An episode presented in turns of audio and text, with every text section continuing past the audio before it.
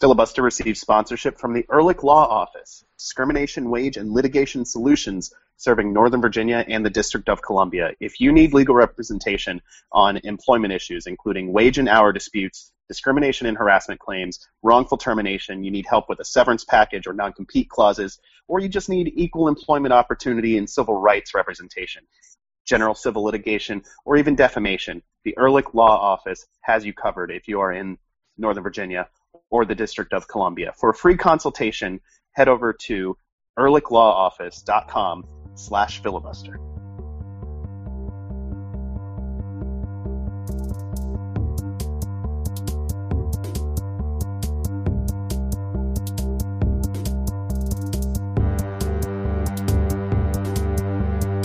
Seen the evidence of it, uh, what, every single year we've done the podcast, I think. Yes, because I'm always watching this game during a March episode of the podcast, and then William and Mary loses again.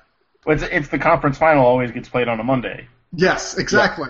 Yeah. So yes, for those of you who don't know, podcast people, William and Mary, my alma mater, is one of four teams in Division One that has never made the NCAA basketball tournament since the tournament expanded to 64 teams, and it makes What- me sad what are the every year. I don't remember. I don't care about them. And they've always come close, is the thing. They've Yeah, come well- close. Mhm. And since since since I've graduated, William and Mary has made the and that was 2008. William and Mary has made the conference finals at least three times. You would think just by the law of averages they would have won one of those, but no, they win none of them, and they remain outside the tournament. One and it day. makes me sad every time. Because when I was there, like they would win about ten games every year, and that's it. They'd go like ten and twenty-five or something every year. So, them actually being decent at college basketball is a novelty Yeah. to me. And this all came from D- the picture behind Donald, which is a looks like an autographed uh, picture of Duke basketball players. It which is. year? Which which year? This is the 2011, 2010 and 2011 season, so the year after 2010 national championship. Um, I have another one of the 2001, 2002 team, and in my mind, those are the two teams since I started that were the best teams to not win the tournament. So, uh, yeah, I actually didn't get one this year, and they ended up winning. So I think that's the key. I won't get autographed posters, and we'll just keep winning. Sounds about right. Yeah. Go go gadget, Jason. All right. Uh,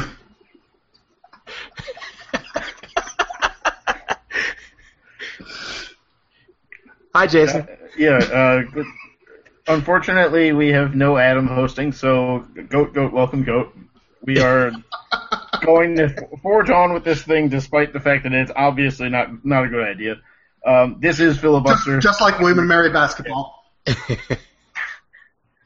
Uh, that's not necessarily a terrible idea. It's just not the greatest idea. Um, we have uh, some unfortunate soccer to talk about, and maybe some soccer in the future that's that's more fortunate. Um, hopefully, very fortunate. Um, DC United played a game on Thursday. I think at this point I can't even tell what day it is anymore. Uh, the schedule has become that strange. Um, they'll have two games this week, uh, so we have plenty to talk about. Uh, whether or not it's happy is another case. But the first thing we've got to do before we talk about any soccer things or even more basketball, we have to talk about the booze that we're going to drink. So, Donald, you're on the show, uh, subbing in for Adam, who uh, we've just thrown out uh, for no good reason. Um, what are you drinking tonight? Uh, so I was in a dilemma this week, or actually earlier today, about what I was going to be drinking. In the end, I decided to make a beat, make it a beach day. Um, I am drinking some English Harbor uh, Antiguan five-year rum. Uh, it's very, very good stuff. If you guys have ever tried it, um, if you haven't, please do. It's it's one of the best rums I've had in the Caribbean. And uh, yeah, so I'm just trying to you know show love to uh, one of my favorite islands and hope they uh, we get to see a World Cup qualifier there next March. I uh, I think the only rum uh, that I bought that was made in the Caribbean or made on the island that I was in is a terrible rum called uh, Fire in the Hole Erotic Rum. It's made in the Bahamas, and it's like rum in quotes. Um, it's like it's like to rum what Cuervo is to tequila. Um, Is it? it's sort of it's sort of like Is like that, is that bad? it's like um, ethanol mixed with rum flavorings, or uh, maybe it's been in the room with rum for a little while. It Um, sounds like it's- it's, it sounds like you got it at a uh, like a jewelry store. Like they're like, "Hey, have some free rum," and it's like Joe's rum sitting in the corner. It is almost. I mean, it wasn't in a jewelry store. It was in a regular liquor store, but it was the cheapest rum they had, and we thought it's from the Bahamas. That's why it's cheap. No, it's cheap because it's awful. Um, but if you're on spring break and you don't want to spend a lot of money and you just want to drink like a six you want to dollar die. fifth of rum, um, then what you do is you buy that six dollar fifth of Fire in the Hole erotic rum and you drink it got out of a this- coffee mug. Wait, wait, wait, wait, wait, wait, wait, wait. Did you did you say it's erotic rum? Yes, its full name is Fire in the Hole erotic rum. You got this in Freeport. Uh, no, this, Okay. wait, wait, was that in Freeport? I've been twice, and now I can't keep it. It straight. must have been. Um, that was Freeport. That's yeah, absolutely this was Freeport. This was this was Freeport. The other time, the other time in Nassau, they didn't have. Well, I was actually too young to drink, so there was that too. Um, but anyway, uh, I mean, if you want cheap rum that will get you drunk but will taste like Also- fire, yeah, um, kill you. you know, you should buy that rum. If you want a decent rum that is readily that's from the Caribbean and also readily available in the United States, Cruzan is also a good rum. I, I enjoy the Virgin Islands, having been there, and we drank a lot of Cruzan there. See, that's a better idea. But also, you were grown up enough to like not look at the price and be like, I can't not buy this incredibly cheap bottle of rum. Uh, Well, uh, if we want to go even more off the rails, I'll talk about the ahead. disgusting alcohol that I drank when I studied abroad in India. It's called Feni, and there are two different kinds of Feni. One is made from coconut, and it tastes uh, not awful, is how I would describe it. But then there's the traditional kind of Feni, which is made from the f- fruit that surrounds a cashew nut. And it tastes Okay. like death, basically. And we drank so much of it because we were young and foolish. And I brought a bottle home with me and gave it to my and let my then girlfriend, now wife, uh, have a sip of it. And she basically like she metaphorically hit me with the bottle because it was that disgusting and she was that She was, angry. she was angry with you. She was that angry with me making her taste that.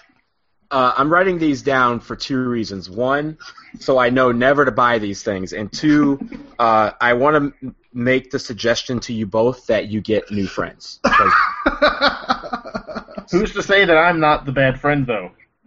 you clearly are buying some stupid rum in Freeport, Bahamas. It's six dollars and it's erotic rum. How are you not going to buy it? You only Oh, find God. out later. Have We you been to to save more money for for stocking up on the duty free place. Adam, I'm so Dave, sorry. You did. Uh, It was a I, I great know. I have better friends than you because they would not let me get that that trash. But anyways, what I'm actually drinking is a Manhattan with rye. What kind of rye? Old Overcoat, Old Overholt, which Okay. is just Old Over- Overcoat. Yes. That's a good one. Uh, I'm going a little more simple uh, than everyone. I've got uh, Oskar Blues Breweries, uh, Mama's Little Yella Pils. It was hot out. I wanted beer. This is a good, refreshing pilsner. It's it's what a pilsner should be, rather than the more popular pilsners that you might get that are made of rice and sadness uh, at your local. Not even bar. Like your bar at this point in this region should have at least one beer that is better than the standard pilsners that are available, like Bud Light and Miller Lite, the sadness beers. Um, anyway, I guess since we're on, well, I'll, well, I'll use sadness as a segue here. Uh, I've already outdone Adam in that department. Uh, DC United loses one nothing or one or three one to New York City FC.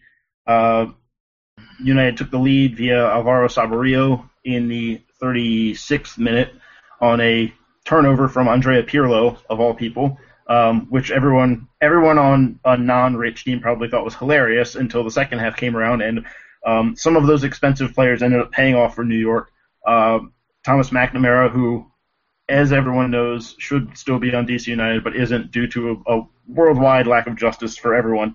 This loss Uh, is your fault because of your love for him. No, it's not. It's Jason Kreis stole him from us, and I did everything I could, which is to say nothing, to stop the stop him from being selected in the uh, expansion draft. Um, McNamara scored in the 51st minute. Uh, United was then pretty much on the back foot for a long time uh, before David Villa scored uh, after Andrea Pirlo received a bad turnover from Alvaro Saborio, sort of a, a flip a flip of the script from earlier. Um, Pirlo put in a Andrea Pirlo style uh, long ball for Villa to then uh, do what David Villa does and score a pretty pretty excellent technical goal. And then Kwadwo Poku, who caused constant problems for United, scored finally scored a goal he probably deserved in the 88th minute to kill the game off. Um, it's kind of a loss that was a long time coming. Uh, ben, I'm going to go to you first. Sure. What what went wrong? What went wrong? I mean, among the many Sorry. things, yeah. I mean, we could talk about Alvaro Saborio not being able to pass the soccer ball effectively. We could talk about that, but what I'm really going to talk about though is uh, Markus Halsey just ran out of gas. He had a good first 45 minutes, and then in the second half, he was just completely out of gas, probably because he hadn't been asked to play 90 minutes basically ever this year. And so it was if if if if Ben Olsen had had a sub, he left Davey Arnaud at home, and if Davey Arnaud could have come in in the 55th minute, what we used to lovingly call Branko time, uh, that would have been a great substitution. But that wasn't on the bench, and that wasn't possible. And Halsey wasn't in hindsight, he wasn't ready to go 90 minutes. And when you have a central midfielder, you need somebody who's ready to go 90 minutes. And I feel like I think he admitted as much uh, on either in a post game interview or on Twitter or something after the game that he wasn't really ready to go the whole 90. And so I don't blame him too much. He played well in the first half, but when you have a breakdown in the central midfield against and somebody who can't chase the slow likes of uh, Andrea Pirlo and Mix Diskerud and all of them, if you let them have all that time, it's going to end up being a problem, and that's what happened. Yeah, I mean, I'm glad you brought that up because um, with Halsey uh, and then Michael Farfan replacing him, you've got two players. Uh, Farfan hadn't played since the middle of May. Um, Yeah, exactly. been out for several weeks uh, with a groin strain, on top of having picked that up when he was already coming back from a different issue. So um, United was kind of set up with two players who weren't at their sharpest and who weren't at their fittest, uh, having to take those central midfield minutes because Arnaud was rested. And for all we know, um, you know the teams have every team in MLS has some sort of physiological database on their players, and they have they'll, they'll you'll hear coaches talk about how a player might be in the red, um, which is shorthand for just showing signs of overuse and running out of gas. Um, and maybe our Arnaud in training just showed the signs of that, and, and United had to do something about it. But it certainly was um, bad timing for him to be out because it, it did seem like he was missed. Even though um, Halsey did do well, he opened the field up quite a bit. Um, Farfan, I don't think was as effective, but he came into a game in which New York was flying at that point, and he was having to play his first action in months, trying to catch up to a game that was already going at a pretty high speed. Um, Donald, I guess I'll throw the same question to you. Um, besides what Ben already said, what else do you think went wrong? Because it's not like there's a shortage of uh, possibilities.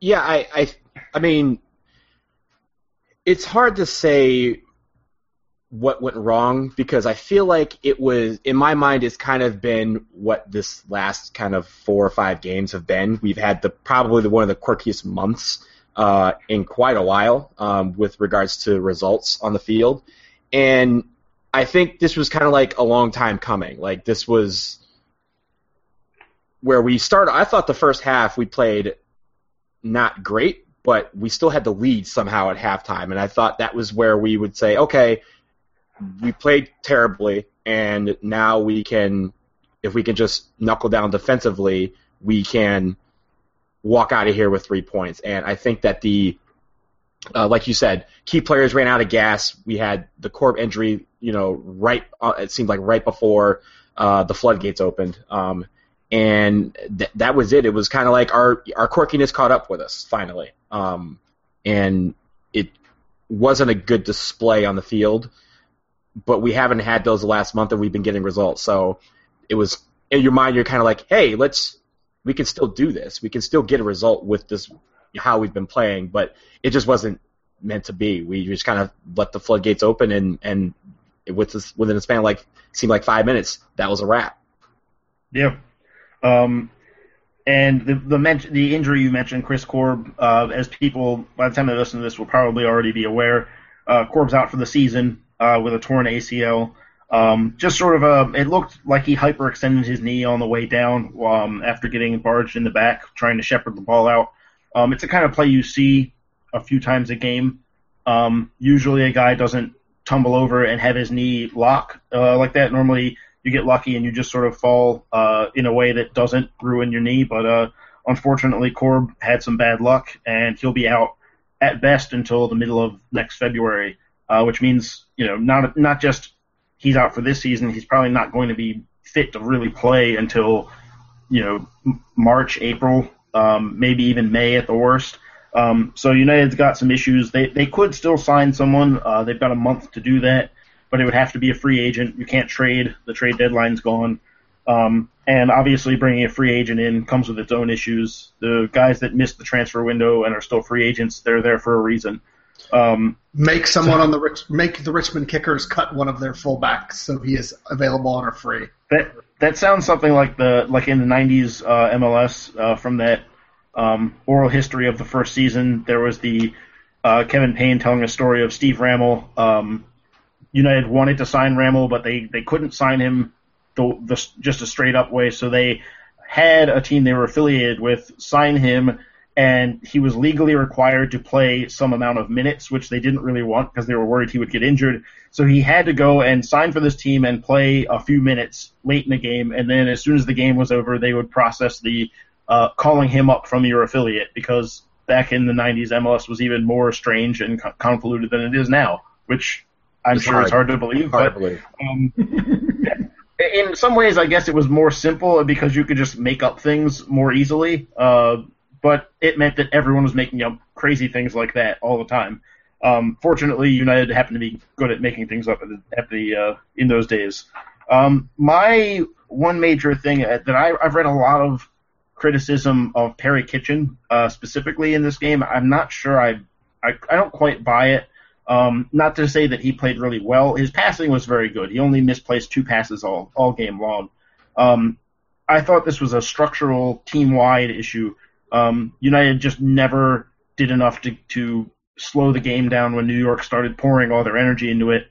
Um, and the problem became that New York had so much going on that United got stretched out, and then they would come up the middle, and it's all of a sudden Kitchen against several people. Um, and so it looks bad on him because the action is coming from where he is, but it's because he's not getting any help. The wide midfielders weren't really playing narrow. Something that we missed um, with Nick DeLeon also uh, not being available is that that uh, quality from the wing. Sean Franklin tends to stay wide when he plays in the midfield, and we saw that that's it's not really a good fit for him, um, in especially in this formation. Um, in general, I, I wasn't satisfied with Saborio holding the ball up. Um, not just the fact that he had turnovers that led to goals, but just the rest of it was also not very good. Even if there were no goals, it would have been oh, kind of an odd game for him where he scored but then didn't really do much else of any worth. Um, Chris Rolfe had moments, but not. This wasn't like the early stretch of the season where Espindola was out and Rolfe was able to just carry the team, uh, drag them kicking and screaming to uh, points.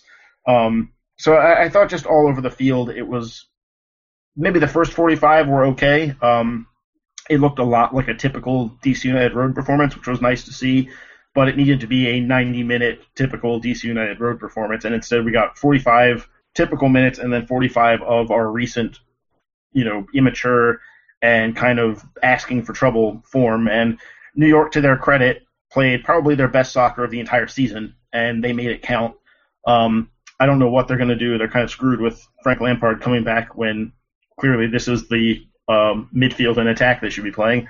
Um, but you know that's what Jason Kreis signed up for, so good luck to him or not. If, if only Um, Lampard, if only Lampard could have been on the field instead of Poku.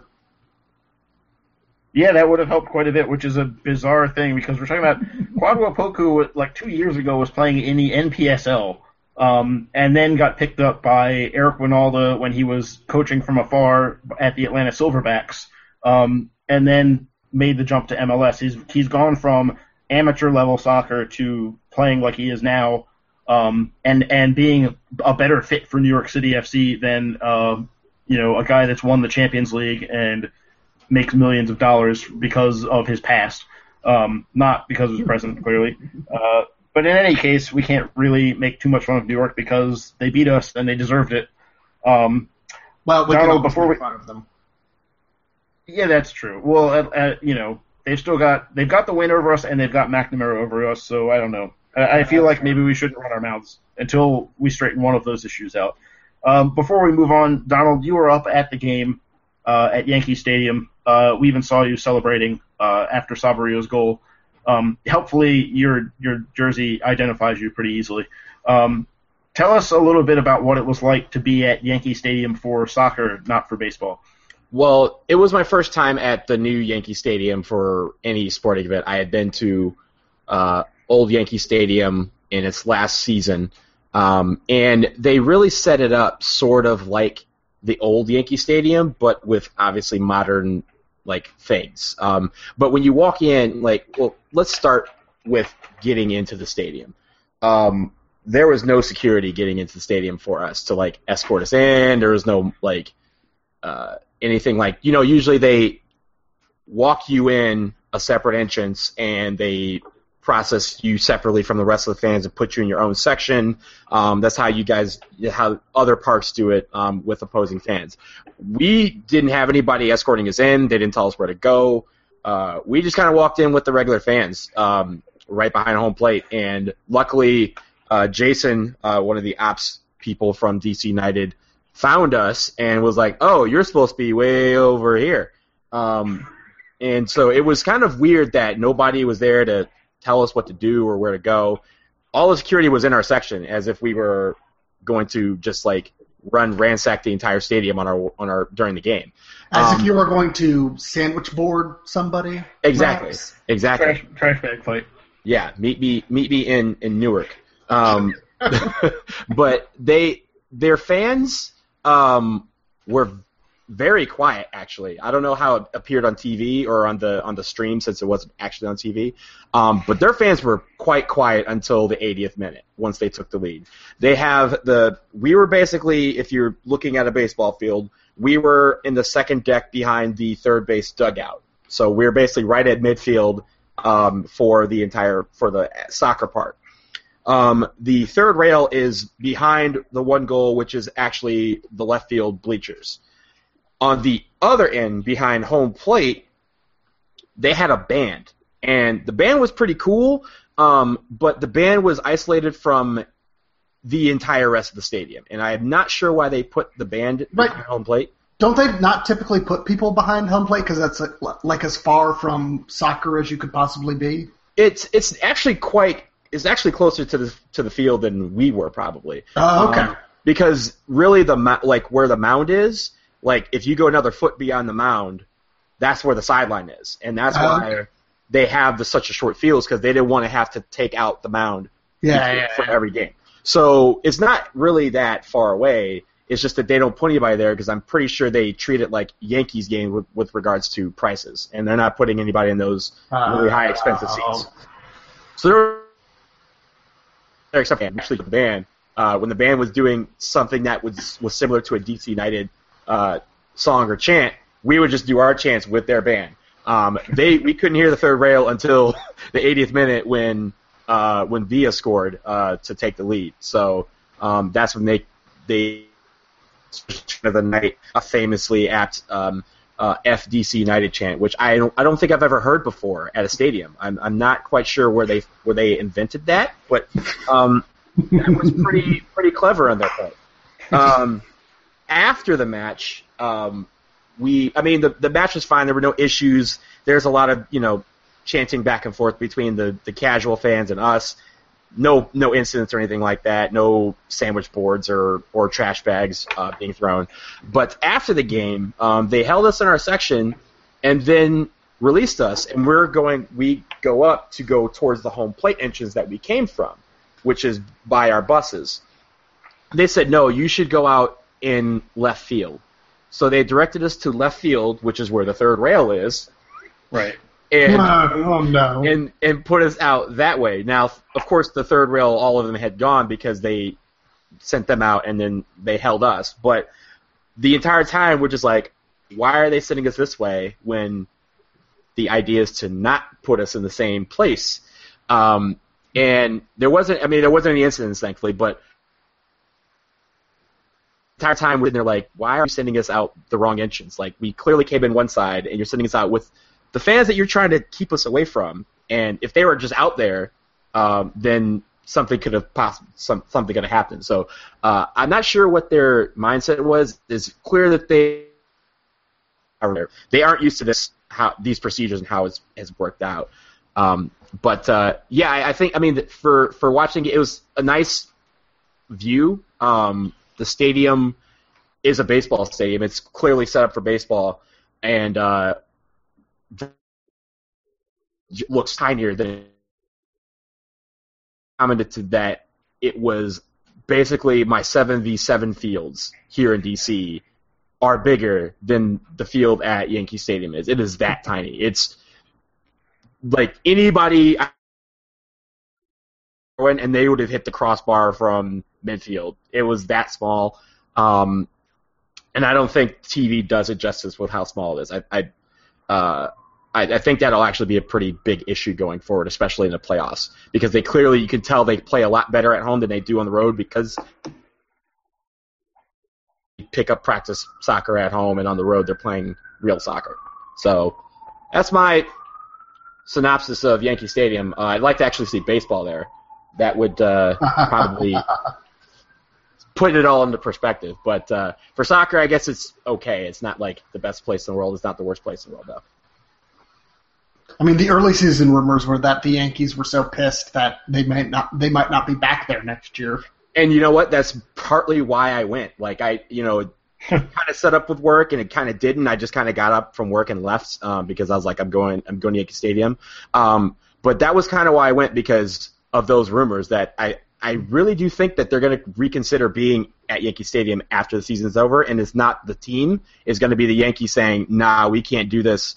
Um, so it'll be interesting to see because what they do is, um, if you look at the baseball schedule compared with the NYCFC schedule, it's very it's set up where I think it's like four or five days between uh, a Yankees home game and an NYC home game. They ha- Mhm. apparently they need that much time to turn the field around. Like I'm sorry, a, a break between Yankees games. So the Yankees were clearly on the road for like a week, so that NYCFC could have one game.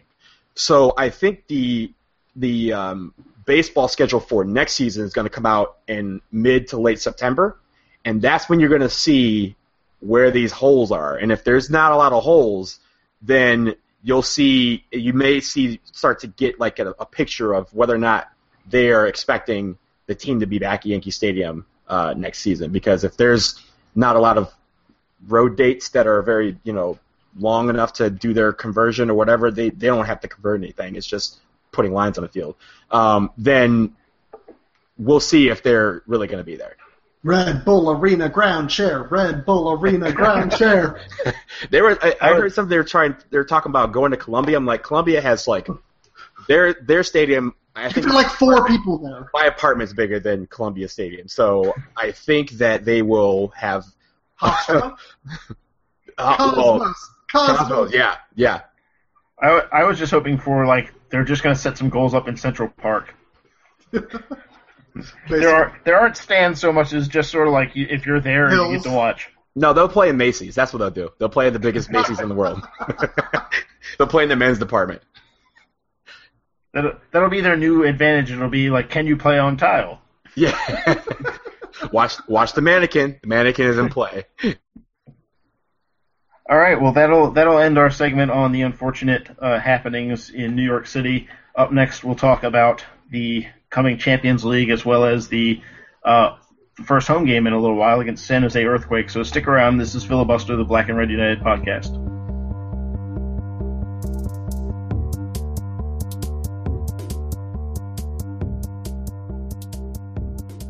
Hey Ben, you know how you're always going on and on about legal advice on this show, Well, and yeah. not, and you never ever use the term correctly. Well, of course not. I try not to use the term correctly. Right. Our new sponsors, the Ehrlich Law Office, they do use the term correctly all the time. In fact, that is what they do. Oh, so if I actually wanted legal advice, I should probably go to them. Yeah, exactly. If you're in Northern Virginia or the District of Columbia, they handle employment issues, general civil litigation, defamation, lots of stuff. Uh, they have you covered. Jason, I'm sorry, they do not have you covered because you are in Maryland, where they are not operating just yet. Uh, fine. So, Ehrlich Law Office, it's a it's really good people. Uh, Josh is their their main proprietor, Josh Ehrlich. Uh, he's a law school friend of mine. His, one of their their attorneys, Ben. Uh, a lot of our listeners know him from games and, and other places. So, guys, for a free consultation, go to ehrlichlawoffice.com slash filibuster.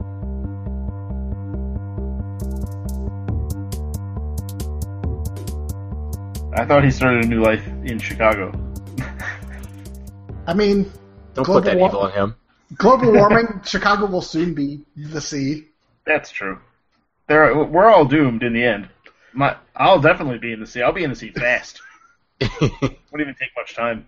I I'm can't on- even. Swim. I'm, I need to learn how to swim. I'm on the heights above a river, so I'll be in the sea less soon than the rest of you. You can you can head down to it though and just be you know get it over with. Well, yeah, I could. Yeah, that's definitely true. Do you want me to leave a pause or should we just uh, No, just enter, go. No, no, enter just back go. in like this? Go. Okay. Go. Uh, and we're back. Uh, Adam briefly returned, and then we we immediately threw him back out. Uh, we had to fulfill our uh, obligations to our sponsor, who we very much like, uh, and we're not throwing them out. We are throwing Adam out.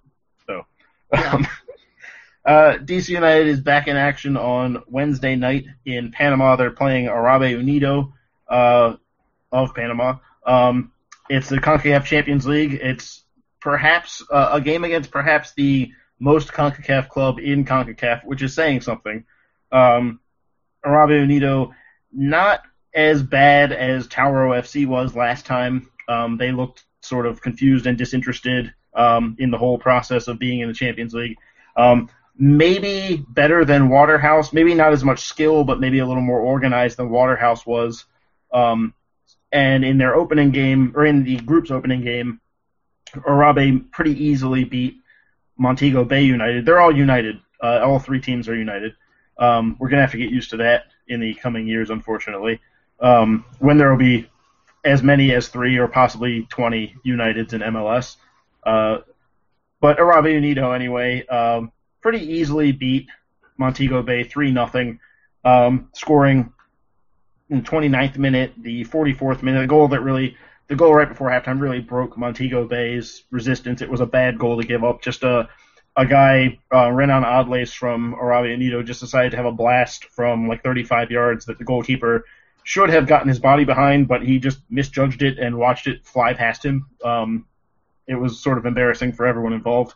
Um, that pretty much killed the game. They scored a third in the 79th minute um, just to pad their lead, which is always important in the Champions League. But uh, it's kind of an interesting situation because there's been a lot of change there, and not a lot of these players were there the last time uh, Arabe Unido was in the Champions League, um, especially in the attacking end. But there's still that inkling from that club to be unpleasant, shall we say. Um, not the game was in control, so they didn't really engage in a lot of the time wasting or provocation that we've seen when they've played MLS teams in the past. But um, Bobby Boswell is probably happy he doesn't have to travel because when Houston played Arabe Unido, it was always basically a bare knuckle brawl with uh, everyone agreeing to a certain ground rules and then immediately everyone has a knife or some other weapon that was not supposed to be part of their street fight ground rules, um, which I obviously know a ton about. Um, but in any case, we've heard already that Boswell is going to be joined by Davy Arnaud and Chris Rolfe as not traveling. Sean Franklin probably out as well. Um, that was uh, that was out there today. Um, but I guess it, it's a little difficult to scout a team in the Champions League based on um, one game that they played, since it, it's not exactly easy to find Panamanian League matches uh, to scout with. Um, so I'll do like the team is probably done, and I'll just I'll just focus on DC United.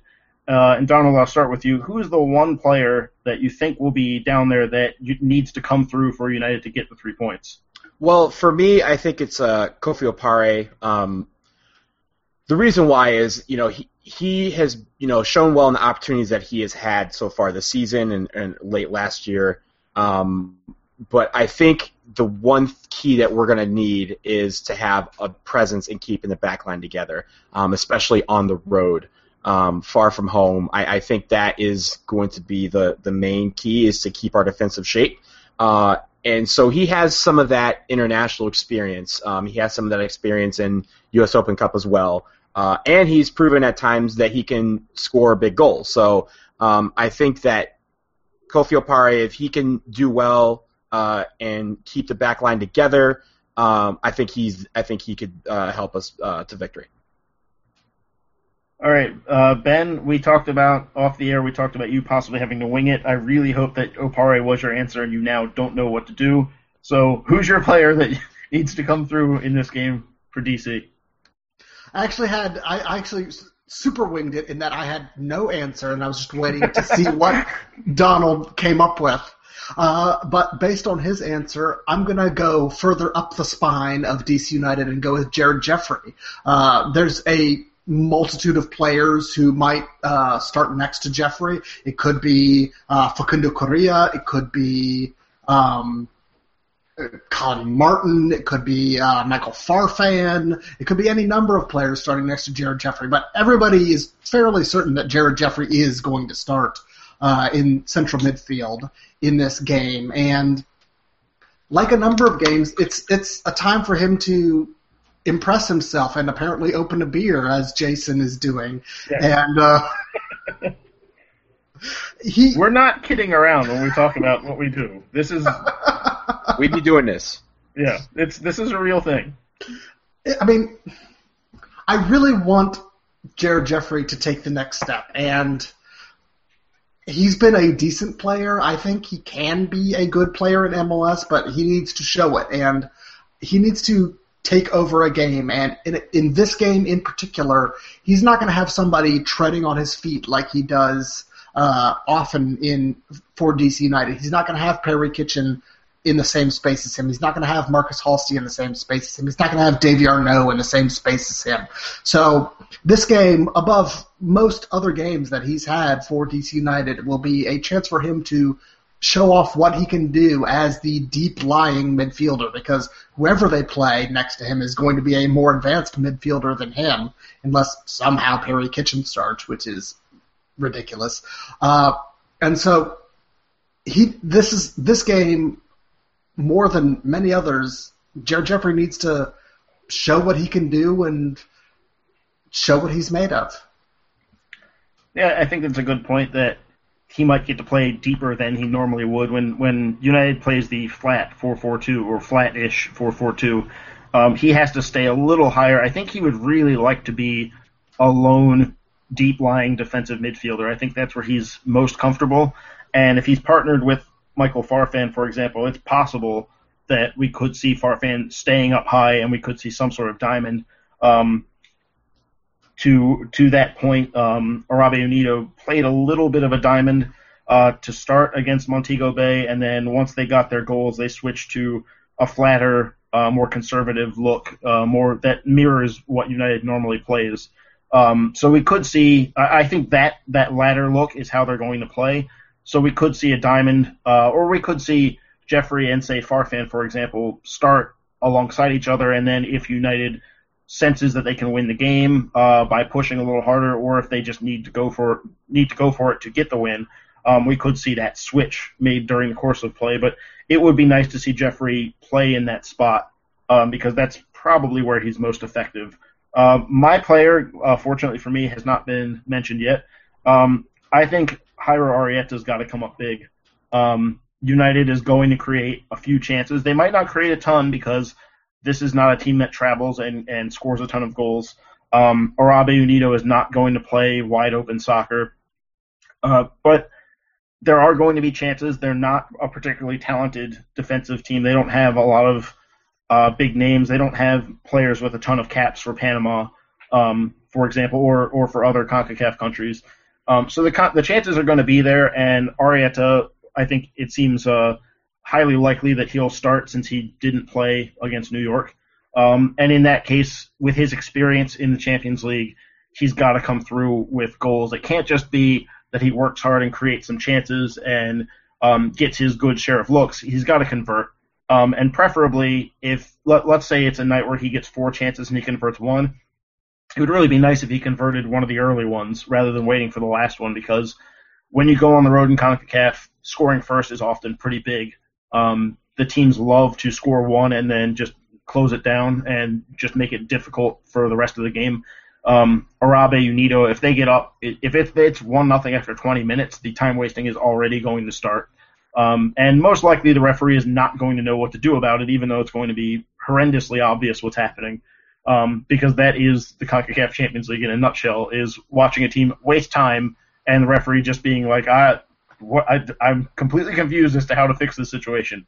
Um, but then also punishing the other team when they get frustrated because, of course, that's that's easy to solve.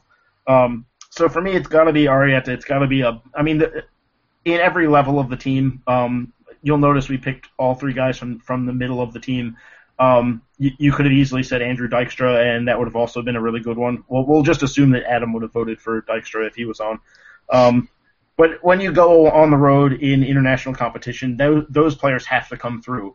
Um, you can win a game um, with six players down the middle playing well, and your wide players just being adequate. Um, whereas if your wide players all play well and the spine of your team is no good, you're probably going to lose, especially in the Champions League. Um, so all three um, almost sure to start. Uh, I think that that's the main thing is we just pick guys that will be on the field. That that's helpful. Um, but uh, also definitely three guys that, that need to come through and probably should be able to come through. This is a, a level that they should be good at. Um, Opare especially, I think, will be the best defender on the field get, unless Birnbaum starts. Um, Opare, so he'll be first or second. Uh, so it should be a good game. It's not actually being played at Arabe Unido's home field. It's being played at the um, Estadio Maracanã, which is not the more famous Maracanã in Brazil. This is a 5,000 seat turf stadium. Uh, it's a newer stadium um, that was built not too far, I don't think, from where Arabe normally plays, but it's definitely not their home field. Um, and it is a a bouncier turf surface, so United's gonna have to look out for that. That might be why Franklin isn't traveling. Uh, is his recent Achilles injury? That was what Steve Goff uh, speculated, which is probably based on some pretty good intelligence, given that Steve Goff, when he asks questions of people, they tend to tell him what he needs to know. Um, moving on uh, from the Champions League, which um, we'd all, I think, like to see some success in again. Uh, the group this is uh, it's not as easy a draw as the previous uh, Champions League edition. We've seen uh, team a team from Belize and a team from uh, a different team from Nicaragua. Both surprisingly get in, both having stadiums that can actually support the tournament. Wait, wait, uh, wait.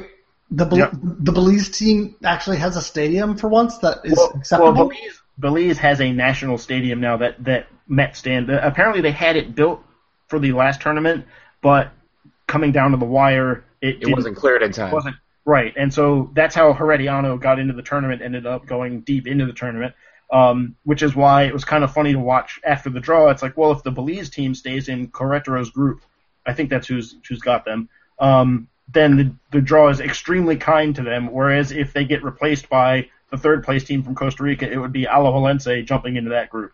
Um, so the group could either go from the most difficult to the most easy instantly. Um, but this year, Belize finally, for the first time, had a, had a stadium that could host the tournament. I, re- I, re- I, refuse to believe Belize, just in general.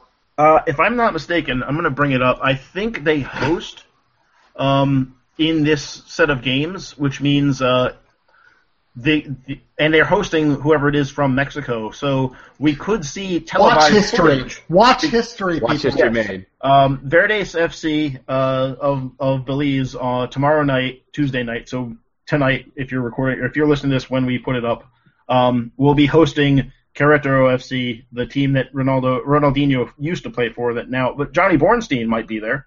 Um, Can you believe it? that's awful. Let's We're move probably. we're- Um, I, I apologize to our listeners and our sponsor. Uh, we'll move on now, uh, mercifully, to the weekend where DC United is going to be hosting the San Jose Earthquakes for their only meeting in 2015. Uh, the Earthquakes are struggling, uh, to say the least, in the West. Um, they are, I think, tied for eighth with Real Salt Lake. Um, they're coming off of a, a kind of a must-win for them. Uh, they hosted the lowly, hapless, pathetic Colorado Rapids. Um, I would urge everyone to follow uh, the guys at, at Burgundy Wave. There are uh, the Colorado Rapids version of us uh, on SB Nation. They have changed their Twitter account to Beige Wave and are doing everything as neutral and as unexcited as possible because that is the team they've been given, uh, and they are following suit. Uh, it's it's been they're having fun with it, which is good because if your team is where they are, you can either be having fun, laughing at the sadness, or you could just be sad, and they're doing the latter. So that's or the former. So good for them. Um, but the Quakes did win. Uh, they did beat the Rapids in a game that is about what you would expect with these two teams playing. Um, it was ugly and desperate and not very good. Um, the Quakes, as they tend to do, scored a set piece goal through Clarence Goodson early in the second half. Um, might have been a costly win for them, though. Uh, Jordan Stewart uh, went down with a non-contact injury. He's believed. I believe today they said that they think he's torn his Achilles, so he's out for a long time. Um, uh, Matias Perez Garcia was pulled five minutes in the second half, and it looked like it was not a punishment substitution, but rather a we tried to see if he could play through it, and he couldn't play through it sort of sub. Though it was hard to see what was wrong with him exactly. Um, and then right at the end of the match, uh, Victor Bernardez landed pretty awkwardly on his shoulder, and he he played through it because it was like 90 seconds of play, but he was not really looking very comfortable. So that's three potential starters, uh, including two defenders, uh, all out or most likely out. Um, I, I guess Bernardez you'd have to say is more 50-50, but in any case, um, they're coming across country to play DC United, who even though they haven't been very good lately, they've been pretty much able to beat anyone that shows up at RFK at RFK. So, uh, I guess the first thing I'm going to bring up, uh, Ben, you, you wanted to talk about this. Uh, Chris Wondolowski is playing in the midfield. How does this make you feel? Ugh. I mean, on one hand, it makes me feel delighted and happy because it is an entirely idiotic and stupid thing. And so, if San Jose decides to continue to do that against uh, DC United, that's a good thing. And I don't know what Dom Kinnear is smoking slash drinking slash eating, but if that's what he decides to do, that's all right with me. Chris Wondolowski as a midfielder has been tried a number of times throughout the years. It was tried in the Frank Yallop years. It's been tried more recently, and it's remained an idiotic proposition. And I don't know why people keep trying to do it because it's dumb and stupid, and only stupid people would do it. So it, it's just bizarre to me that that professional soccer coaches keep thinking that this is a decent idea.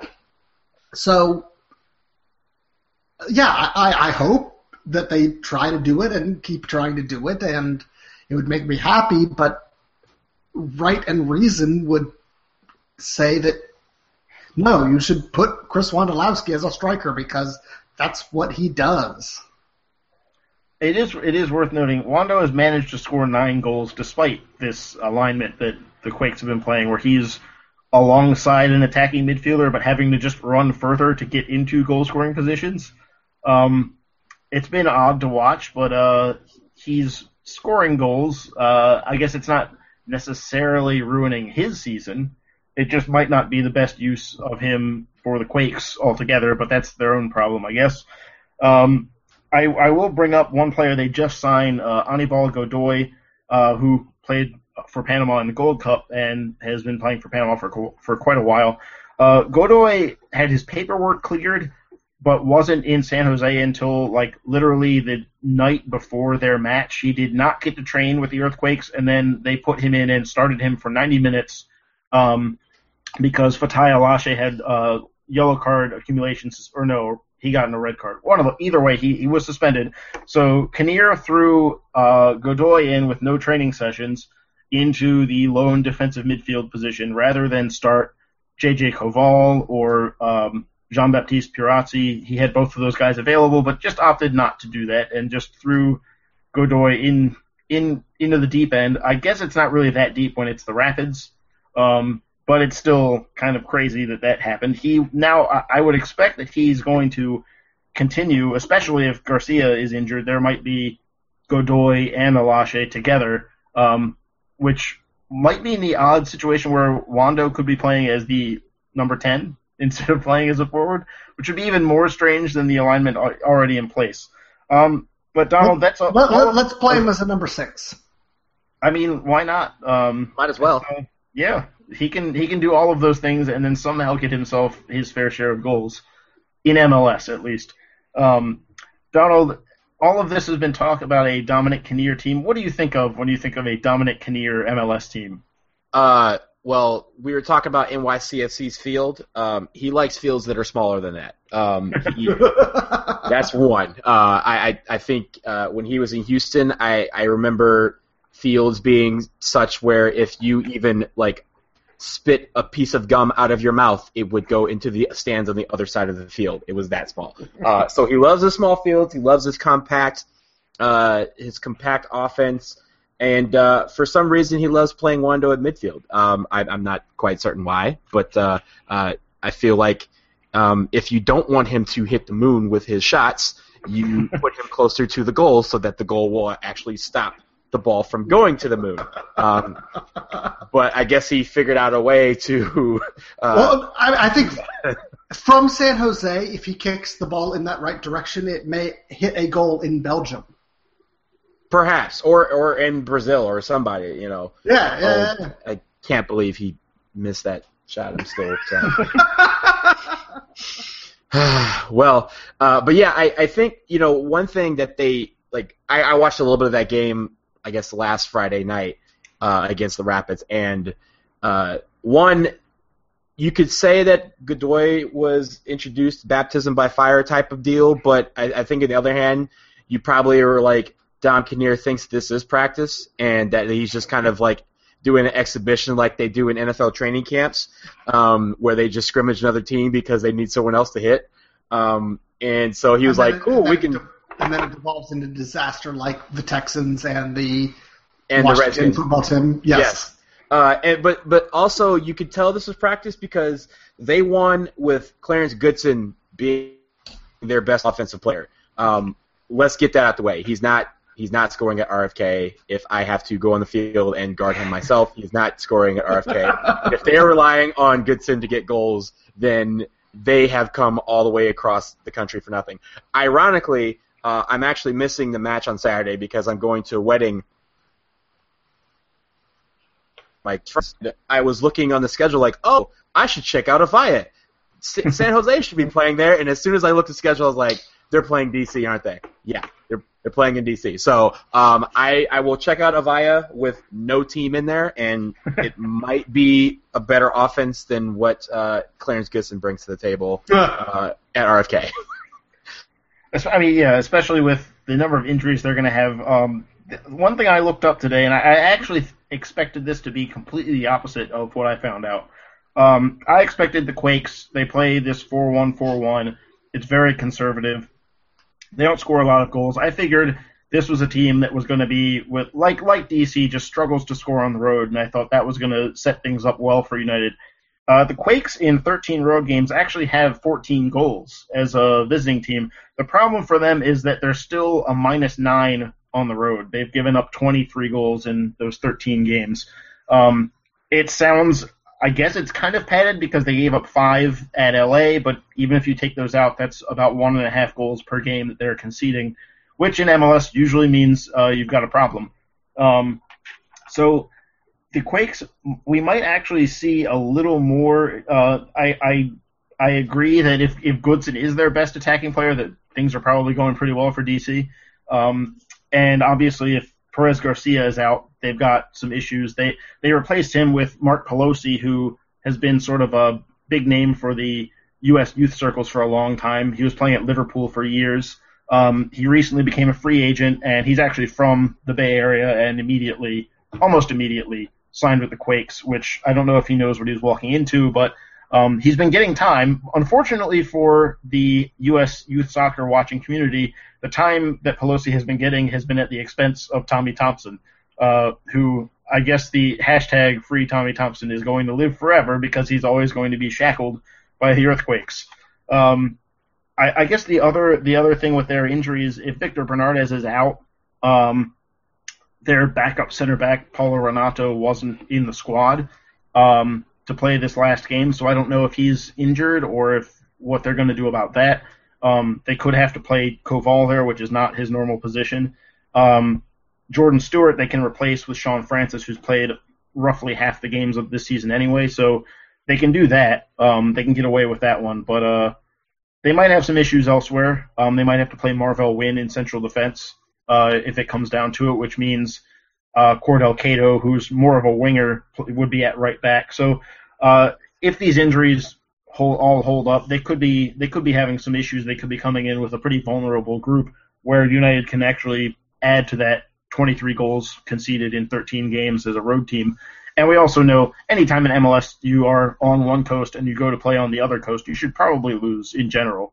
Um, accepted uh, this, this, season, accepted for United with uh, their trip to Vancouver, which they managed to win, um, which I'm pretty happy about because that could be a supporter shield clinching victory. Just like uh, Chris Pontius's header against the Galaxy could end up being the most important goal we score all season.